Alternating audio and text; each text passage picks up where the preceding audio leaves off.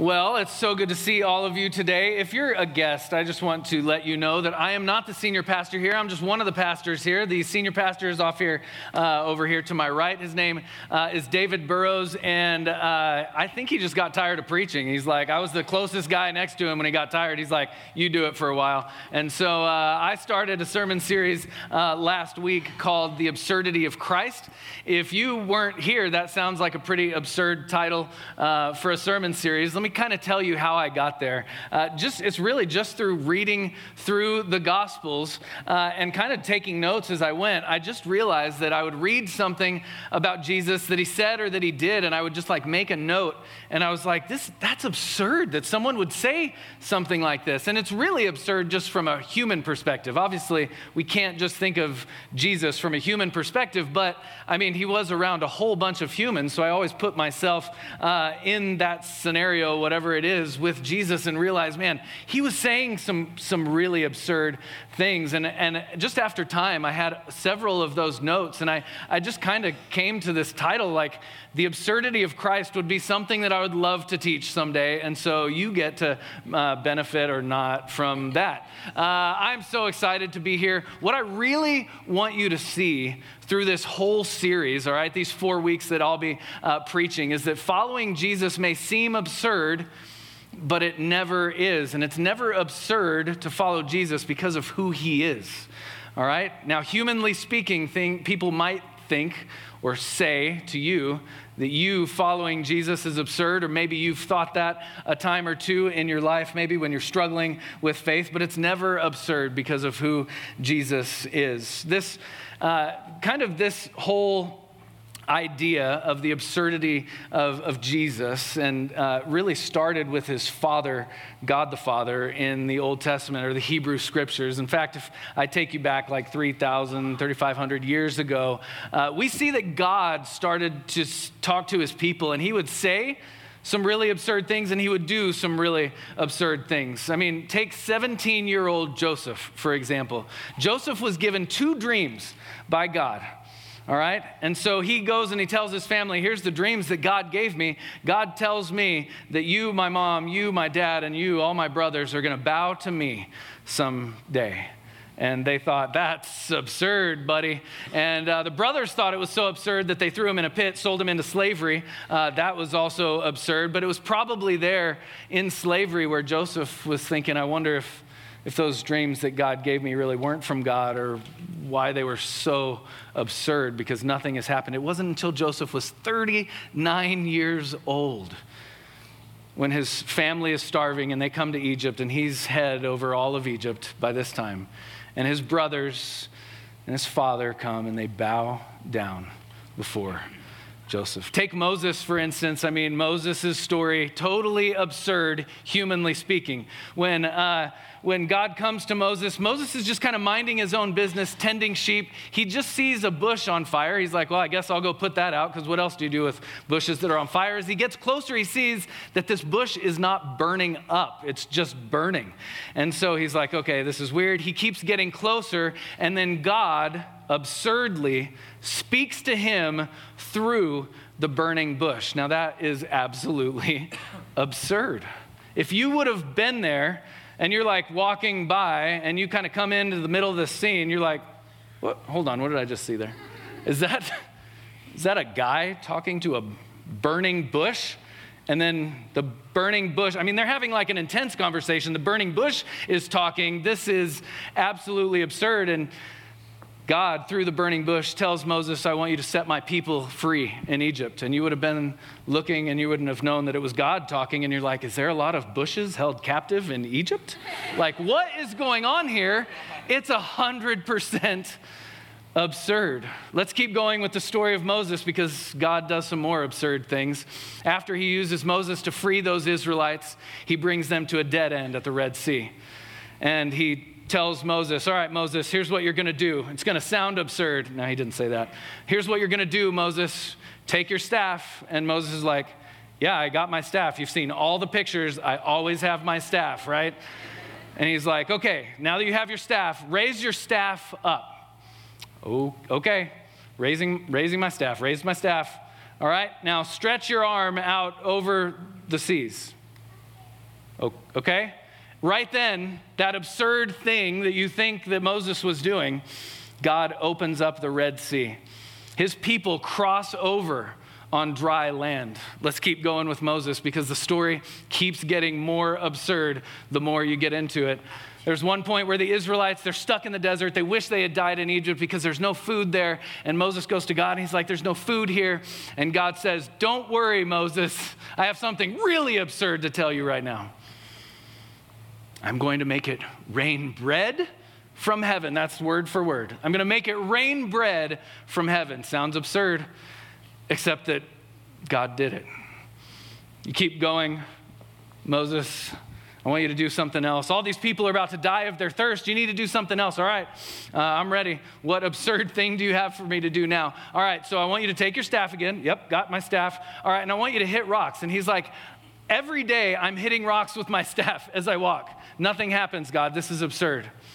He says, But this time when you do it, that rock is going to break open and it's going to pour forth with water and it's going to feed all of my people. It's going to quench their thirst with this water. And so Moses does it and it happens. It's absurd. So when Jesus comes onto the scene, God's only begotten Son, it's no surprise that he picks up right where God left off. I mean, look at the feeding of the 5,000 people that Jesus did. It was probably more like 15,000 people, maybe even more when you count women and children. So it was a lot of people that were fed. But here's, here's the scene all of these people are following Jesus wherever Jesus goes, and Jesus starts heading out into the desert. It's actually supposed to remind you of the earlier feeding when the bread fell from heaven. Uh, we won't get into all that, but uh, so he, they're following Jesus. He goes into the desert. They're far from the towns, they're far from everything, and it's getting late. And the t- disciples are like, Jesus, look, it's getting kind of late. There's a lot of people, like 15,000 people here that have just been following you. They haven't eaten. They're tired. They need to sit. I mean, it's just a horrible thing. Why don't you just send them home? And Jesus says this absurd thing, and I quote He says, They don't need to go home. You give them something to eat. Um, well, I mean, we brought like enough for 10 disciples, like two we're not going to eat because we don't have enough food. I don't know what you want us to do. We don't have food to feed 15,000 people. I mean, that would have taken chariots and carts and baskets and everything else. God, we don't, we don't have that. And then Jesus does this amazing miracle. What about when Jesus healed the paralytic man? There's a paralytic man, and he was hanging out, basically living at this place where these waters, this pool of water, would stir up, and the people thought if you can get in, it will heal you. This guy tried to get into that pool of water and tried to be healed so many times, could never make it. He would get trampled, and he just couldn't make it in. And so he just basically lives at this place for years. And then Jesus comes to him one day to a paralytic man, and this is what he says Do you want to be healed? Well, yes, that's an absurd question. I'm paralyzed. I've been living here trying to be healed for years. Yes, I want to be healed. And then Jesus heals him. So his absurd question wasn't so absurd at all. What about the next time a paralyzed man is brought to Jesus? This time, he's carried by his friends. He's like on this cot, and the people can't even get to Jesus. He's teaching, and they decide, all right, we'll get him through the roof. So they lower their friend down through the roof, and everybody knows what Jesus is going to do. He's going to heal the paralyzed man. And so he's right there, and right as you think he's going to do it, he says, your, son, your sins, your sins are forgiven, paralyzed man. Uh, that's kind of, uh, I, I, have a question, Jesus. Um, why, why didn't you heal him? He didn't come here for his sins to be forgiven. His friends brought him here so that you would heal him. And then Jesus heals him. So you see this absurdity of Jesus, this absurdity of Christ, and all of the things that he said and he did. And that brings us to what we looked at last week. We looked at the absurd call of Matthew. It was absurd for God to call someone like Matthew.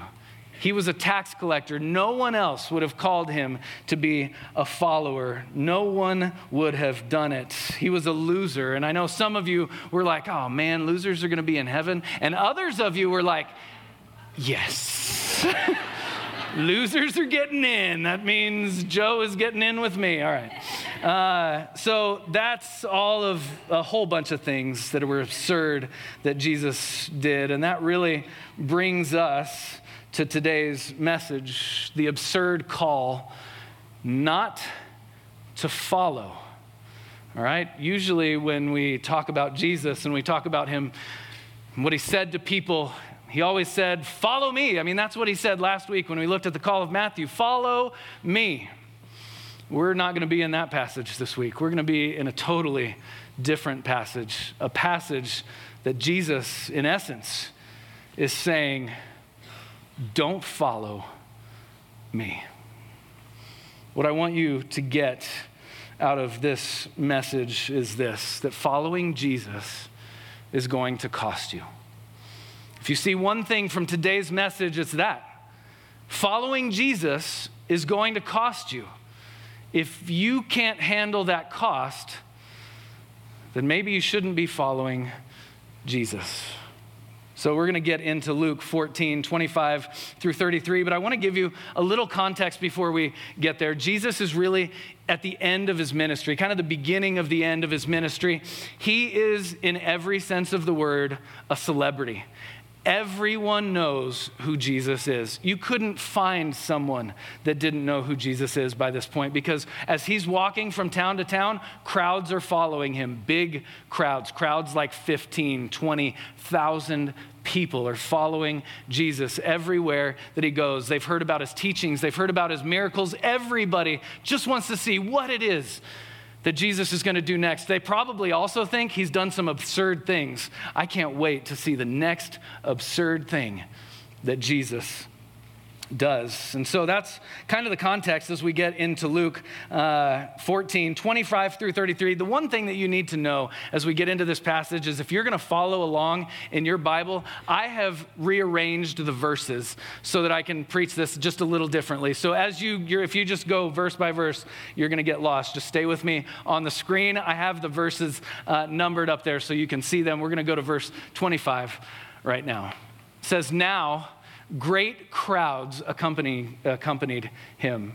Great crowds. Now, did you see it doesn't say just a big crowd? It says crowds. That is to clue you in on the fact that this isn't just like a small group of people like that are here in this room right now. This is thousands upon thousands of people. I wouldn't I wouldn't put out of my mind 20,000 people. I mean, the things that Jesus was doing, no one had ever seen. The things that he was teaching, no one had ever heard. They were huge crowds that were accompanying him.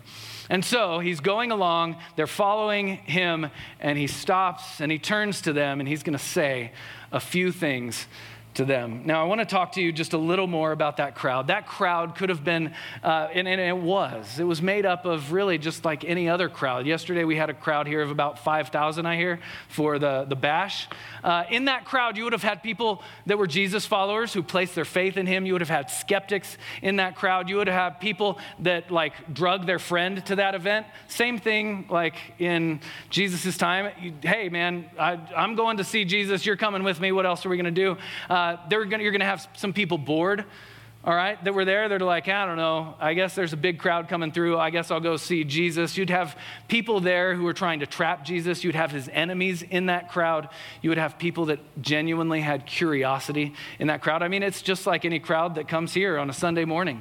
It's made up of all kinds of different people, and not every one of them is a follower of Jesus. And Jesus knows that. He knows that the spiritual condition of the people is what matters most. And so as he turns to them, that's really what he's thinking about. And that's really where this whole passage comes from. There's another place where Jesus turns around and he talks to the crowd. And uh, we, we learned that he had compassion on the crowd because they were like sheep without a shepherd, and they were harassed and helpless. So we can assume that Jesus has the same feelings when he turns around and he sees this crowd of thousands upon thousands of people following him. And he really knows that every single person in that crowd, though they're following him on foot, may not be a follower of his, may not be a disciple of his. And obviously, he wants them to be, but he knows the truth that there's a difference between following Jesus and going where Jesus' followers go. Jesus knew that. He knew that everyone in there wouldn't end up following him. So he's going to turn around to this crowd that's full of Jesus followers for sure, but full of a lot of other people as well. And just because you're with Jesus followers doesn't make you a Jesus follower. So he turns to this crowd as he's walking along. And what he tells them, we can really kind of put in two categories, all right? He's going to tell them two different things. He's going to tell them what they need to do before they begin following him. And then he's going to tell them what it's going to take to follow him. All right? He's going to tell them, listen, here's what you need to do before. If you're thinking about following me, do this before that. Okay? Before you follow me, you got to do something. And after that, he's going to tell them exactly what it's going to take to follow him.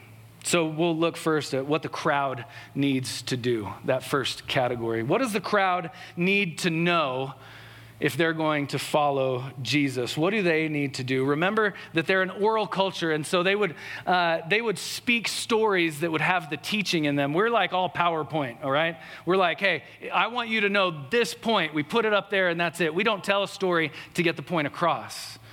Jesus was living in an oral culture, and they always told stories to get the point across. Jesus is about to tell two stories with the exact same teaching in them. So let's go to the first story. This is verse 28. This is what Jesus says For which of you desiring to build a tower does not first sit down and count the cost, whether he has enough to complete it. Now, build a tower, you're uh, obviously thinking, well, that's a weird uh, thing to do. But uh, way back then, they had vineyards, and those vineyards had to be watched. They needed a lookout tower to see anything that was going on in the vineyard. And that's basically what Jesus is talking about here. But if you're going to go build a tower, he says to the crowd, you got to first sit down and figure out how much it's going to cost. Count the cost means to come to an understanding by figuring something out. And Jesus is saying, look, if you're going to start building a tower, you need to know how much the labor is going to cost, how much materials are, what, where you're going to put it, what you're going to need to do. You're going to have to count all the things that this tower you want to build is going to cost you. He says, otherwise, you might not have enough money to complete it. Otherwise, when he's laid a foundation, and he's not able to finish, which means carry out to the very end.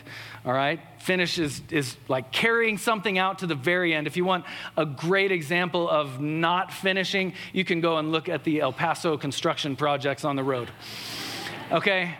They do not know how to carry out a construction project. It will never end, I swear. I promise you, I've been going to El Paso since I was a kid here. Since I was seven years old, we've been making trips to El Paso. Always construction on I 10 the entire way. I don't know what's going on, but that's just how it is. Or you could look at the New Mexico State basketball team last year for a bad example of carrying something all the way through. I had to say it, it was right there for me. You have to carry something out to the very end. And if, if you don't, all who see it are going to mock you, saying, This man began to build, and he was not able to finish. Let's go to the second story. This is verse 31. Or what king going out to encounter another king in war will not sit down first and deliberate.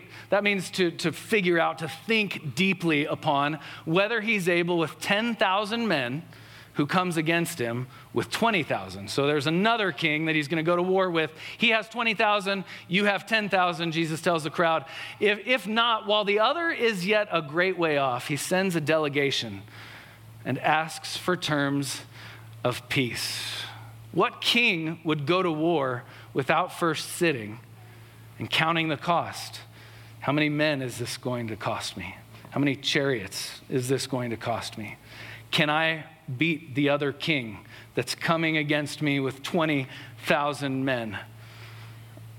That king needs to sit down and figure all of that out before he goes to war. So here's the teaching. It's the same teaching in both of the stories, all right? It's really easy to see. Both of those things are huge commitments. Building a tower, that's a huge commitment, and it's a costly commitment, okay? It's going to cost you if you're going to build a tower. Same thing with a king who wants to go to war.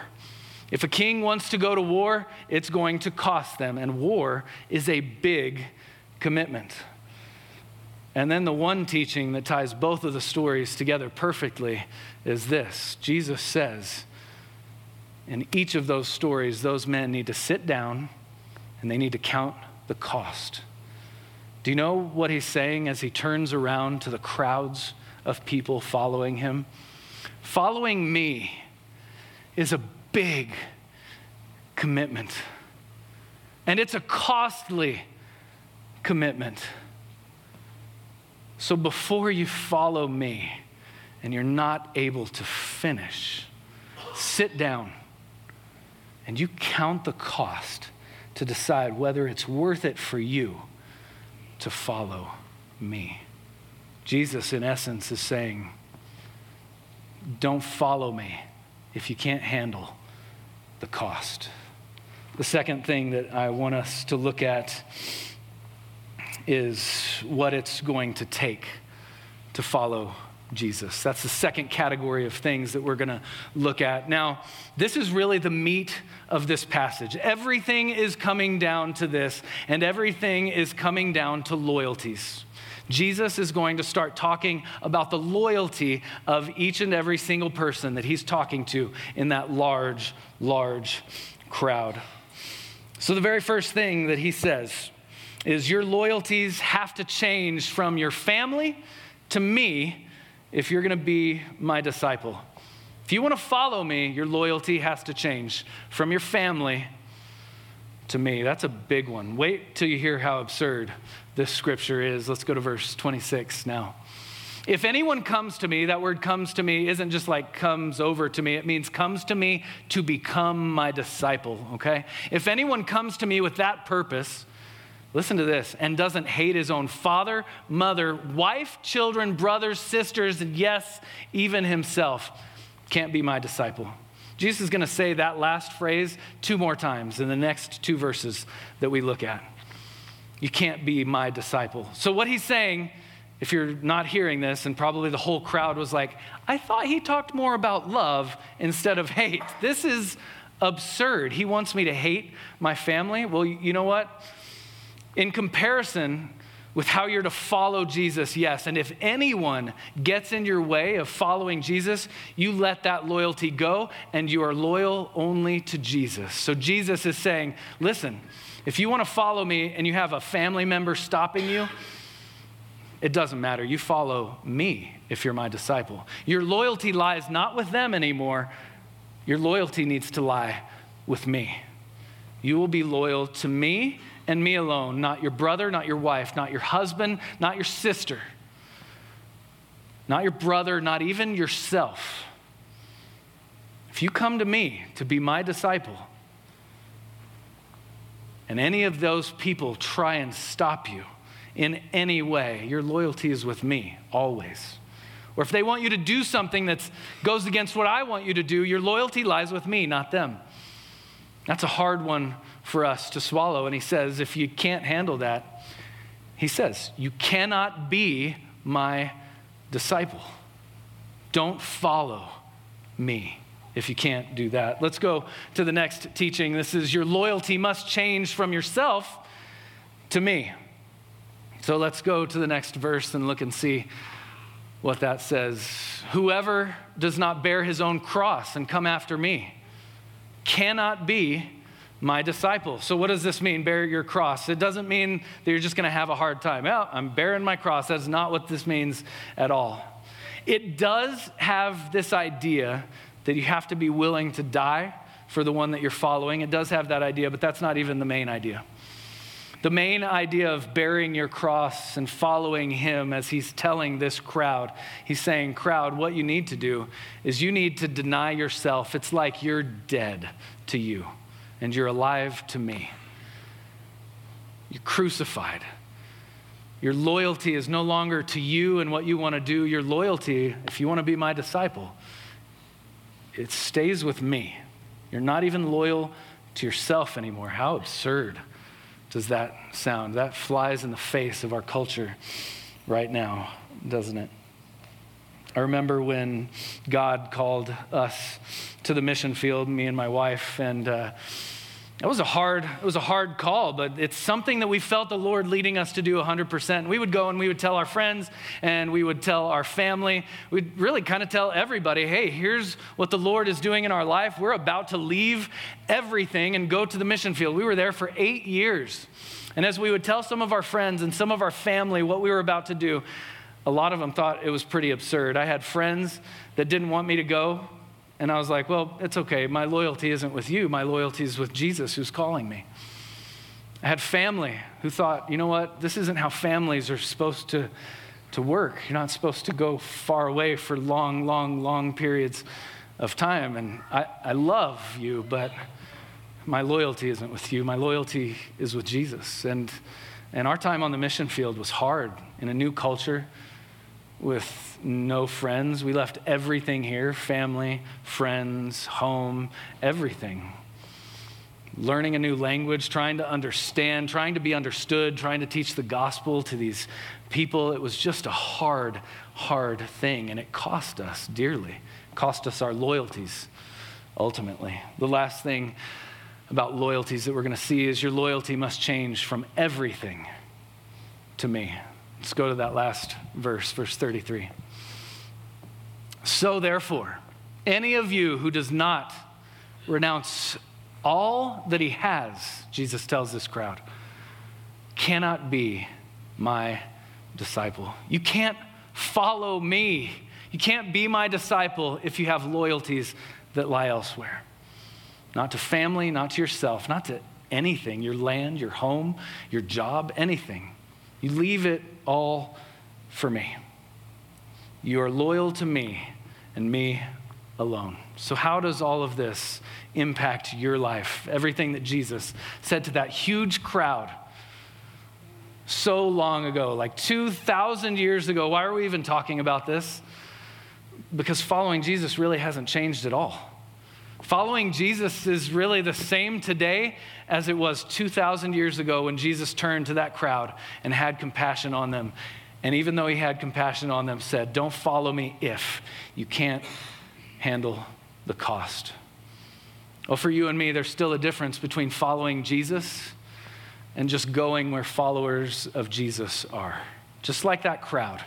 Just because you were in the crowd didn't make you a follower of Jesus, even though there were some followers of Jesus in the crowd. Let me put this a little more bluntly. Just coming to First Baptist Church doesn't make you a follower of Jesus, even though there are followers of Jesus here. But that doesn't cut it. Not in our day, and not in Jesus' day. Here's the next thing I want you to see that following Jesus is still going to cost you. I said that's the one thing I want you to remember today. Following Jesus is going to cost you. Now, when I say cost you, yes, salvation is free. Yes, always. Grace is free. Forgiveness is free. Place your faith in Him, it's done. But when you begin to follow Jesus, there's a cost associated with it because following Jesus means a change in all of your loyalties. So, all our loyalties must change. Every one of our loyalties. They go from everything that they were at all to Jesus. We're only loyal to Him now because we're following Him. Which brings me to our last point. We still need to count the cost. I don't know if you've ever heard a pastor stand up in front of you and not just say, hey, follow Jesus. I'm not going to say that today. I want you to follow Jesus, but here's what I'm saying. Before you follow Jesus, if you haven't, then you better sit down and you better count the cost because it's going to cost you so much. And for some, it costs more than others. Some of you have been in that situation where accepting Christ means saying goodbye to mother or father or both or brother or sister or wife or husband. This gets real when we're talking about our loyalties and following Jesus. So we still need to count the cost. It seems absurd to follow Jesus because of all of the absurd things that he did. But it's never absurd to follow Jesus because of the reward that we get eternal life in the end. And our loyalty is actually where they should be. It's not like we're just giving them up because. It's because that's where they should be. Our loyalty should always be with God God the Son, God the Father, God the Spirit. So, where are you today? Are your loyalties kind of messed up? Do you need to rearrange priorities in your life so you can follow Jesus the way he intends you to follow him? Maybe you're a skeptic. Maybe you're, you're thinking, man, all this Jesus talk is absurd. Yeah, it, it is if Jesus was just a normal, average human being. But he was God in the flesh. Maybe you need to put your faith in him for the first time today, even though it might seem a little absurd. Or maybe you need to carry this absurd message to your neighbors.